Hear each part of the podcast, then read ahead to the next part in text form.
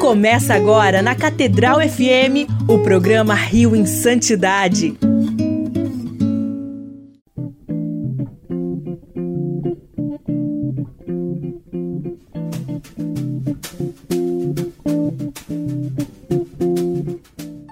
Louvado seja nosso Senhor Jesus Cristo, para sempre seja louvado. Um bom dia, querido amigo ouvinte da nossa rádio Catedral FM 106,7, a sintonia da felicidade. Eu sou Fábio Almeida e esse é o nosso Rio em Santidade aqui na nossa rádio Catedral FM e também você que nos acompanha através das nossas plataformas de internet. Quais plataformas, Fábio? YouTube, é, Facebook, Spotify, é, Google Podcasts, iTunes. Seja muito bem-vindo. E para começarmos bem o nosso programa e o nosso domingo, nós convidamos o Padre João Cláudio para rezar conosco o Tercinho do Amor da venerável Odete Vidal Cardoso. E aí a gente também começa é, da melhor forma possível o nosso Rio em Santidade.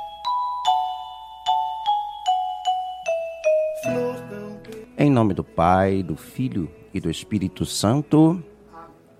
Amém. Quero passar o meu céu fazendo bem a terra. Primeira dezena, Fábio Luiz.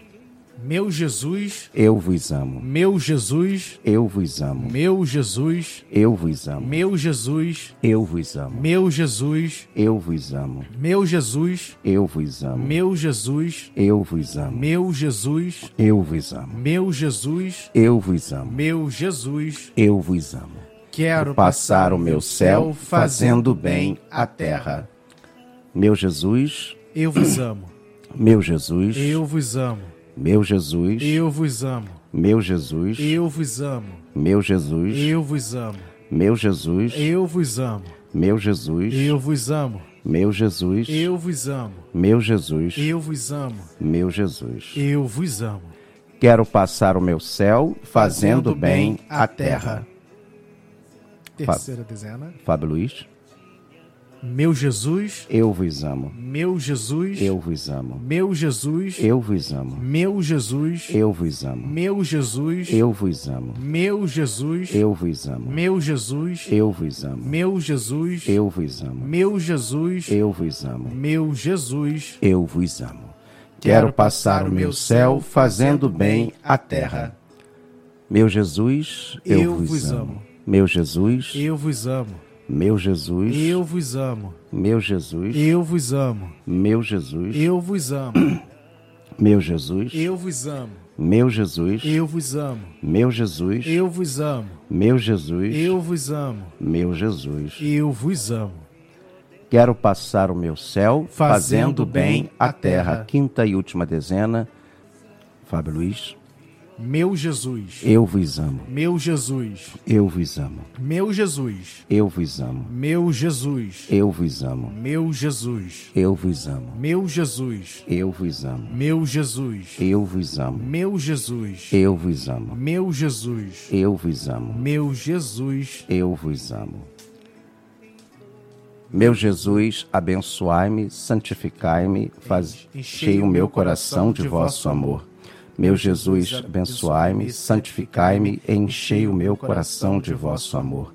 Meu Jesus, abençoai-me, santificai-me, enchei o meu coração de vosso amor. E é sempre muito bom, como eu sempre falo aqui pra vocês, começar o nosso domingo louvando a Deus, agradecendo a Deus através da oração do tercinho do amor da nossa querida venerável Odetinha. E nós também queremos é, levantar a Deus uma ação de graças por mais esse ano que estamos aí é, prestes a concluir. E nós vamos trazer no programa de hoje uma bio- biografia que eu falei na semana passada, que eu achei que a gente já tinha trazido aqui, mas ainda não. Né? Nós estávamos falando sobre sobre São João da Cruz e aí durante o, o texto, né, citou-se Santo Inácio de Loyola. E eu falei assim, não, já falamos dele, mas aí eu confundi Santo Inácio de Loyola com São Francisco Xavier. São Francisco Xavier, sim, nós já trazemos aqui, trouxemos, na verdade, aqui, e temos em dois programas bem legais, se não estou enganado, do ano passado, você pode achar lá no Spotify ou no YouTube. Mas hoje nós vamos trazer aqui a vida de Santo Inácio de Loyola. Santo Inácio, fundador dos jesuítas, ordem da qual faz parte né, o Papa Francisco. Né? Então, antes da gente começar aqui a trazer a vida de Santo Inácio, a gente também quer aqui lembrar você que você pode né, é, entrar em contato conosco através do nosso WhatsApp, o WhatsApp do Rio em Santidade.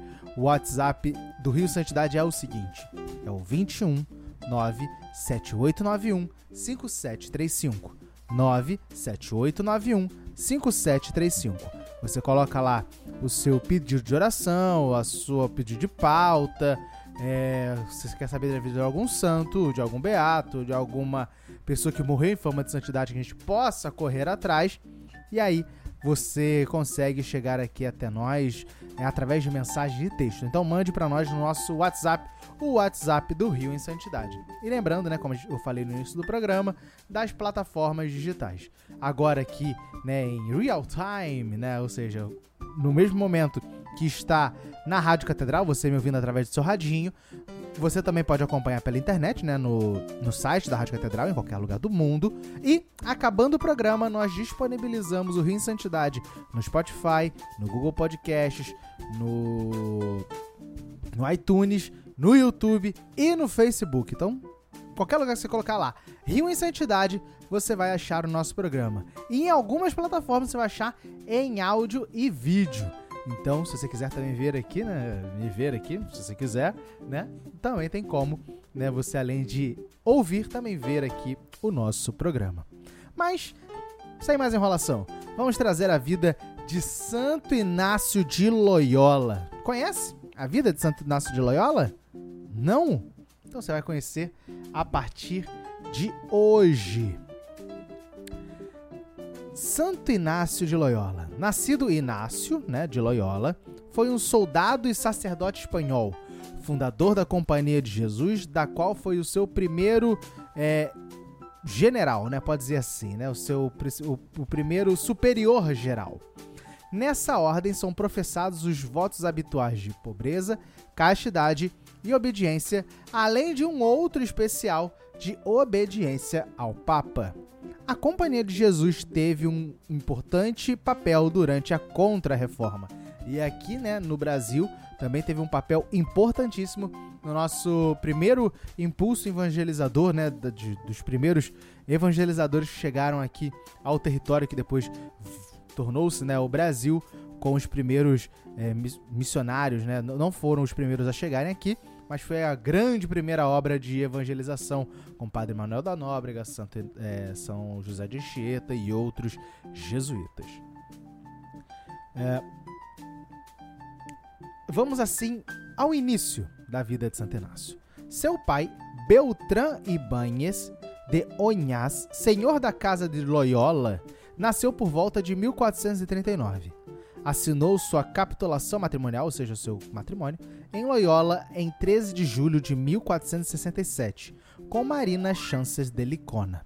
Às vezes você vai ver que vai ter uma dificuldade da tradução, porque eu estou lendo aqui um texto em espanhol e traduzindo para vocês. Então, é, algum, alguns termos podem ficar assim um pouco ambíguos, mas a gente vai tentar aqui trazer da melhor forma possível. Dona Marina nasceu em Ondarroa, Alguns historiadores afirmam que ela nasceu em Ascotitia, mas segundo Cântico de, Cântido de Dalmases, isso não é possível, pois o pai de Marina, Martim Garcia de Licona, comprou a casa de Balda naquele lugar em 1459. A mãe de Marina, segundo testemunhas de 1561, era Maria de Zarrazus. É, segundo Ribanadeira, os, o casal teve oito filhos e cinco filhas. Segundo a, a, documentação preservada, os homens se chamavam Juan Pérez, Martim Garcia, Beltrán, Ochoa Pérez, Hernando, Pero López e Inigo López, enquanto as mulheres se chamavam Juana Madalena Petronila e Sancha Ibáñez. É... Mas Lopes era eclesiástico em Aspetilha, né? E o primogênito Juan Pérez morreu na Guerra de Nápoles em 1496. Inigo, né, Santo Inácio, foi o último filho do casamento e deve ter nascido em 1491, provavelmente em 1 de junho é, desse ano, embora sua certidão de batismo não se conserve. O pai fez testamento em 23 de outubro de 1507. Este documento foi perdido, mas sabe-se que ele deixou seu filho mais velho, Martim Garcia, como herdeiro universal. O contador-chefe do Tesouro de Castela, o fidalgo Juan Velázquez de Coelhar, é, pediu ao senhor de Loyola que enviasse um de seus filhos a Arévalo para tê-lo em sua casa como seu.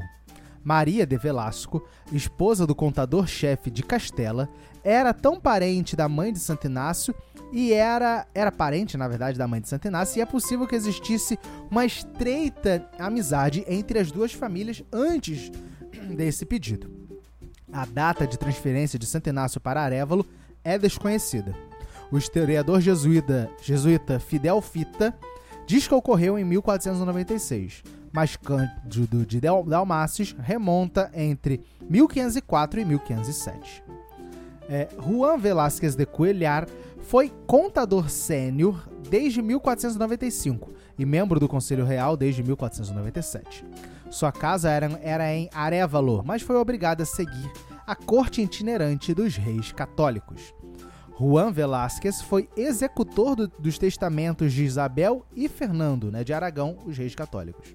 Quando Isabel, a católica, morreu em 1504, Numerosos objetos que pertenciam ao soberano passaram pela casa do contador-chefe de Arévalo e foram vendidos. Entre esses objetos estavam livros religiosos, alguns dos quais foram adquiridos por Maria de Velasco. Desta forma, Santo Inácio pode ter tido acessos a livros que pertenciam a Isabel. Fernando, o católico, casou-se pela segunda vez com Remana de Foix, Maria de Velasco serviu a Remana e foram amigas íntimas. Segundo Ribadeneira, Santo Inácio era um escriba muito bom e aperfeiçoou sua caligrafia em Arévalo. Segundo Juan Afonso de Polanco, nesta época Santo Inácio escreveu um poema ao apóstolo São Pedro. Também fez amizade com Afonso de Montalvo, pajem do contador-chefe, que se tornaria um nobre muito rico. Sobre sua personalidade nestes tempos, o próprio Santo Inácio disse que até os 26 anos foi entregue às vaidades do mundo, principalmente deleitava-se no exercício das armas, com um grande e vão desejo de ganhar honra. Ele, seu irmão Pero e alguns membros do clã familiar foram acusados de cometer atos de violência contra o clero da freguesia de Aspetilha, com é, com quem mantinham desentendimentos no carnaval de 1515. O crime teria ocorrido à noite, deliberadamente, traiçoeiramente, com uma emboscada. Houve um julgamento criminal, do qual alguns documentos foram preservados e ele foi finalmente libertado. Fernando, o católico, esteve com Juan Velázquez em Segóvia, Burgos, Valladolid, Tordesilhas, Medina del Campo, Madrid e Toledo. O historiador jesuíta Luiz Fernandes Martim diz que em 1508, Fernando o Católico estava com este contador sênior em Córdoba e Sevilha. Há documentação que mostra que Fernando esteve novamente com seus contadores sêniores em Sevilha em 1511. É possível que Santo Inácio tenha acompanhado Juan Velázquez nesta, nestas viagens. Fernando, o católico, morreu em janeiro de 1516 o que trouxe a ruína de Juan Velázquez. Carlos I ordenou que as localidades de Arevalo, Madrigal de las Altas Torres, Olmedo e Santa Maria de la Real Nieva fossem entregues à Remana de Foix. Os primeiros povoados tinham sido previamente confiados a Juan Velázquez e ficou combinado que ele os teria em nome de Remana, que lhe seriam prestado honras. Isso não acarretou danos econômicos a Juan Velázquez, mas ele recusou a colocar Arevalo em pé de guerra. Segundo Prudêncio de Sandoval, isto durou, durante é, durou entre novembro de 1516 e março de 1517. Juan Velásquez, que carregava uma dívida de 16 milhões de maravendis e que havia perdido seu filho primogênito, Gutierre, na, na luta, foi a Madrid em julho de 1517 para ver o cardeal Cisneros e faleceu nessa cidade em 12 de agosto daquele ano. Maria de Velasco deu a Santo Inácio 500 escudos e dois cavalos para ir a Pamplona, se oferecer a servir ao duque de Nájera, Antônio Nanrique de Lara, vice-rei de Navarra, desde maio de 1516. O vice-rei nomeou cavalheiro. Antônio Manique de Lara, Manrique de Lara, esteve com Carlos I nas cortes de Valladolid em 1518. É possível que o Santo Inácio tenha o acompanhado. Neste local, o seu irmão Martim Garcia, senhor de Loyola, obteve autorização do monarca para estabelecer um maiorazgo, graças à intervenção do Duque de Nájera. No contexto das guerras das comunidades de Castela, a vila de Nájera rebelou-se contra Antônio Marique de Lara. Em 18 de setembro de 1520, Santo Inácio participou da expedição que subjugou os rebeldes. Segundo Juan Afonso de Polanco, alguns expedicionários dedicaram-se ao saque, mas Santo Inácio não caiu nessa, dando sinais de espírito grande, nobre e liberal. Em maio de 1521, Martim Garcia de Onhas e seu irmão Santo Inácio chegaram a Pamplona com um grupo de soldados que haviam reunido em Diospiscoa, Martim Garcia viu o panorama e decidiu partir com as tropas, mas Santo Inácio considerou que isso significava fugir e decidir ir ao castelo de Pamplona para participar na defesa da cidade. No dia 19 de maio, o seu diretor, Miguel de Herrera, também se trancou no castelo. Nesse mesmo dia, os deputados de Pamplona juraram fidelidade a Henrique de Albré em Villava. Os franceses conquistaram Pamplona e foram tomar o castelo, em, então em construção. O historiador jesuíta Joseph Maria Cross. Entre os agressores estavam dois irmãos de São Francisco Xavier, Miguel e Juan de Rassou. Santo Inácio conseguiu evitar a capitulação.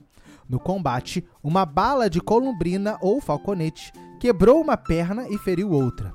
O jesuíta Nicolò Orlandini diz que isso ocorreu em 20 de maio de 1521, segunda-feira de Pentecostes. A entrega do castelo ocorreu em 23 ou 24 de maio. Os franceses realizaram as primeiras curas em Santo Inácio e os espanhóis levaram-no numa liteira para a casa de Esteban de Zuaste. Em seguida, foi transferido para a Casa Loyola, onde foi recebido pelo casal Martin Garcia e Madalena de Ara Araós. Segundo o próprio Santo Inácio, os ossos foram colocados incorretamente no primeiro tratamento e ele teve que ser operado novamente. Seu estado de saúde piorou e no dia 28 de junho, os médicos disseram que, se ele não melhorasse antes da meia-noite, morreria. Naquela mesma noite, véspera dos santos, de Santos Pedro e Paulo, é, começou-se a sentir-se melhor. Os ossos dos soldados entre si. Os ossos foram soldados entre si, desculpem. Mas em uma das pernas, um osso permaneceu montado uma na outra, tornando-se assim mais curta e protuberante. Por isso decidiu fazer uma nova operação, mais dolorosa que a anterior. Santo Inácio disse que os médicos e cirurgiões o trataram no plural, e se conhece o nome de um cirurgião que o tratou, Martim de Itzolda. Durante a convalescença, quis ler livros sobre cavalaria, mas não havia nenhum na casa dos Loyola. Em vez disso, leu A Vita Christi, uma obra em quatro volumes do cartucho Ludolfo da Saxônia, trazida pelo franciscano Ambrósio Montesino. Leu também Flos Sanctorum, a Vida do Livro de Santos, escrito pelo dominicano Santiago de Lavoraine e traduzido pelo cisterciense Galbert Fabrício de Vagat. Durante esta fase, ele também passou muito tempo pensando no que, é, no que dizer a uma senhora e que feitos militares teria de realizar para conquistá-la. Não se sabe se essa mulher existiu ou se era uma figura imaginária é possível que fosse Catarina da Áustria, irmã de Carlos I, que conheceu em Tordesilhas ou em Valladolid. Catarina casou-se com João III de Portugal em 1525. Santo Inácio começou a discernir como os pensamentos sobre Deus entravam com dificuldade, mas o deixavam feliz e calmo, enquanto os, enquanto os pensamentos do mundo entravam com facilidade e o deixavam insatisfeito. Os pensamentos de Deus o levaram a imitar os santos. Ele então tomou a decisão de ir a Jerusalém para, uma, para levar uma vida, de, uma vida de rigorosa penitência. Em sua autobiografia é dito: E tendo recebido bastante luz dessa lição, ele começou a pensar mais verdadeiramente sobre sua vida passada e o quanto precisava fazer penitência por ela. E aqui foram oferecidos os desejos de imitar os santos, não considerando outras circunstâncias, senão prometer-se com a graça, comprometer-se com a graça de Deus e fazê-lo como eles haviam feito. Mas tudo o que ele queria fazer, uma vez curado, era ir para Jerusalém, como dito acima, com tantas disciplinas e tantas abstinências, quanto um espírito generoso, ardendo em Deus, normalmente costuma fazer. Certa noite, enquanto estava acordado, a Virgem Maria apareceu-lhe com o menino Jesus que o consolou. Mais tarde, pegou um caderno com cerca de 300 páginas e começou a escrever sobre os livros religiosos que lia. Ele escreveu as palavras de Jesus Cristo em tinta vermelha e as da Virgem Maria em tinta azul. Propôs entrar como cartucho no mosteiro de Santa Maria de las Cuevas de Sevilha e pediu a um amigo que se dirigia a Burgos que fosse ao mosteiro de Santa Maria de Miraflores e o informassem da, e informasse da regra cartucha. Santo Inácio gostou dessa regra, mas no final não se tornou desta ordem. Paralelamente, em 21 de agosto de 1521, o Duque de Nájera foi destituído do cargo de vice-rei de Navarra, e no início de 1522, Adriano VI, que estava na Espanha, foi eleito papa. O novo papa teve que passar por Saragoça e Barcelona antes de chegar a Roma. Santo Inácio saiu da casa de Loyola no final de 1522, acompanhado de um irmão. Este foi possivelmente o religioso Pero Lopes. Passaram primeiro pelo santuário de Nossa Senhora de Aranzazu. Santo Inácio realizou uma vigília de oração antes de venerar a Virgem de Arazanzu. É, é possível que tenha sido nesse santuário mariano onde ele fez o voto de castidade. Mais tarde, despediu-se de sua irmã Madalena em Anzuola.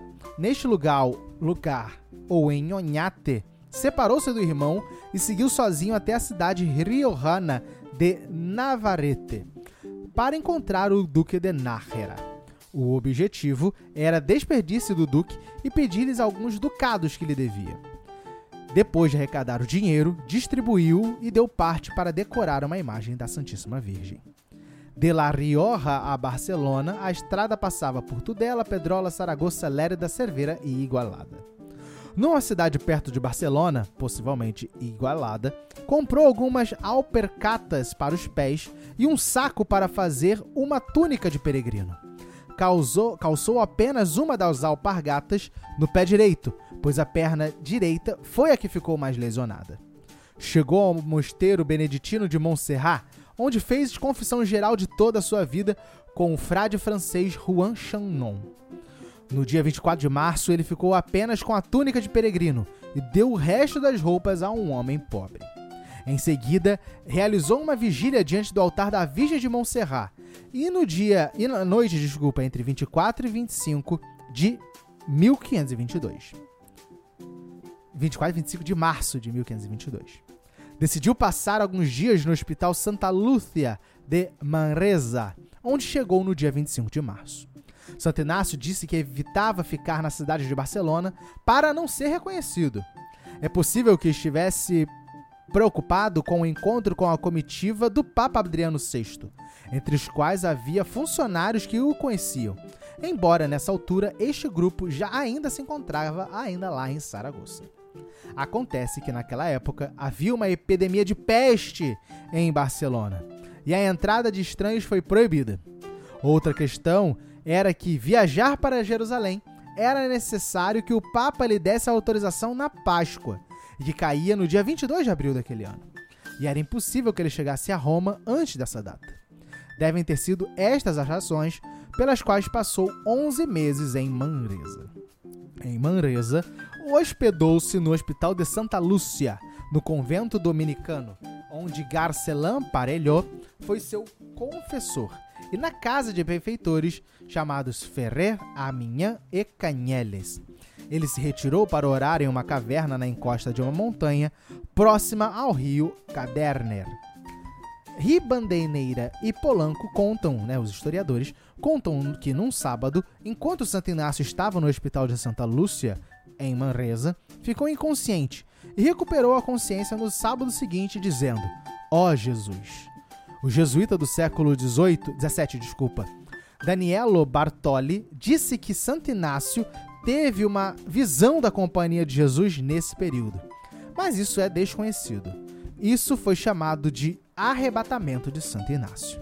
Em outra ocasião, ele mesmo narrou que, quando ia à, igre igreja de São Pablo de Manresa, teve uma experiência mística, diferente de uma visão, no qual lhe veio muito conhecimento. Esse episódio foi chamado de Iluminação Caderner. Depois disso, ajoelhou-se diante da cruz del Tort que ficava na estrada. Os jesuítas Nicolás Nanite e Nicolás Orlandini confundiram este acontecimento com o arrebatamento de Santo Inácio. Em Manresa, escreveu os seus exercícios espirituais, que corrigiria e ampliaria durante suas estadas em Paris e Roma. Durante sua estada em Manresa, fez amizade com um frade cisterciense do convento de São Paulo. Em fevereiro de 1523, foi para Barcelona, rezou na Capela Marcos a Nossa Senhora da Guia e dirigiu-se à Rua Febers, hoje Rua Santo Inácio, onde Inês Pascoal tinha sua casa e sua loja. Ele ficou na casa deste benfeitor, frequentou o mosteiro de São Matias, propriedade das freiras jerônimas.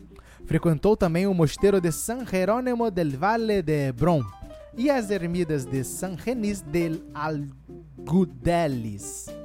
Um dia, ouvindo um sermão na escadaria da Igreja dos Santos Justo e Pastor, em Barcelona, uma mulher chamada Isabel Ferrer, esposa de Francisco Roser ou Rosel, viu iluminar-se o rosto de Santo Inácio e sentiu uma voz que lhe dizia: Ligue para ele, ligue para ele. Ou, na verdade, o chame, na verdade, né? O casal decidiu convidar Inácio para sua casa e quando Isabel ouviu falar sobre religião, tornou-se sua melhor benfeitora durante as estadias do santo em Barcelona, Paris e Veneza.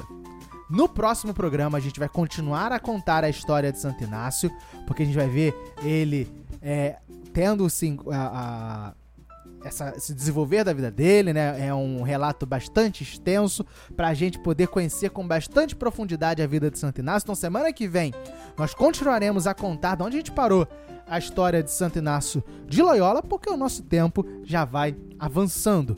Mas semana que vem, se Deus quiser, nós estaremos aqui novamente para rezar o tercinho do amor da serva, da serva de Deus, não, da venerável Odete Vidal Cardoso, nossa querida Odetinha, e também continuar a contar a história de Santo Inácio de Loyola, fundador dos jesuítas. Então, um ótimo domingo a todos. Não nos esqueçamos, domingo sem missa, semana sem graça e até semana que vem, se Deus quiser. Semana que vem, se eu não estou enganado, já é véspera de Natal, não é? É isso mesmo, semana que vem já é véspera de Natal, então até semana que vem, se Deus quiser. E ficamos, ficaremos agora com a oração do Ângelus, com o nosso, o nosso cardeal arcebispo Dom Orani João Tempesta. Fiquemos com Deus até semana que vem, se Deus quiser. O programa Rio em Santidade volta na próxima semana.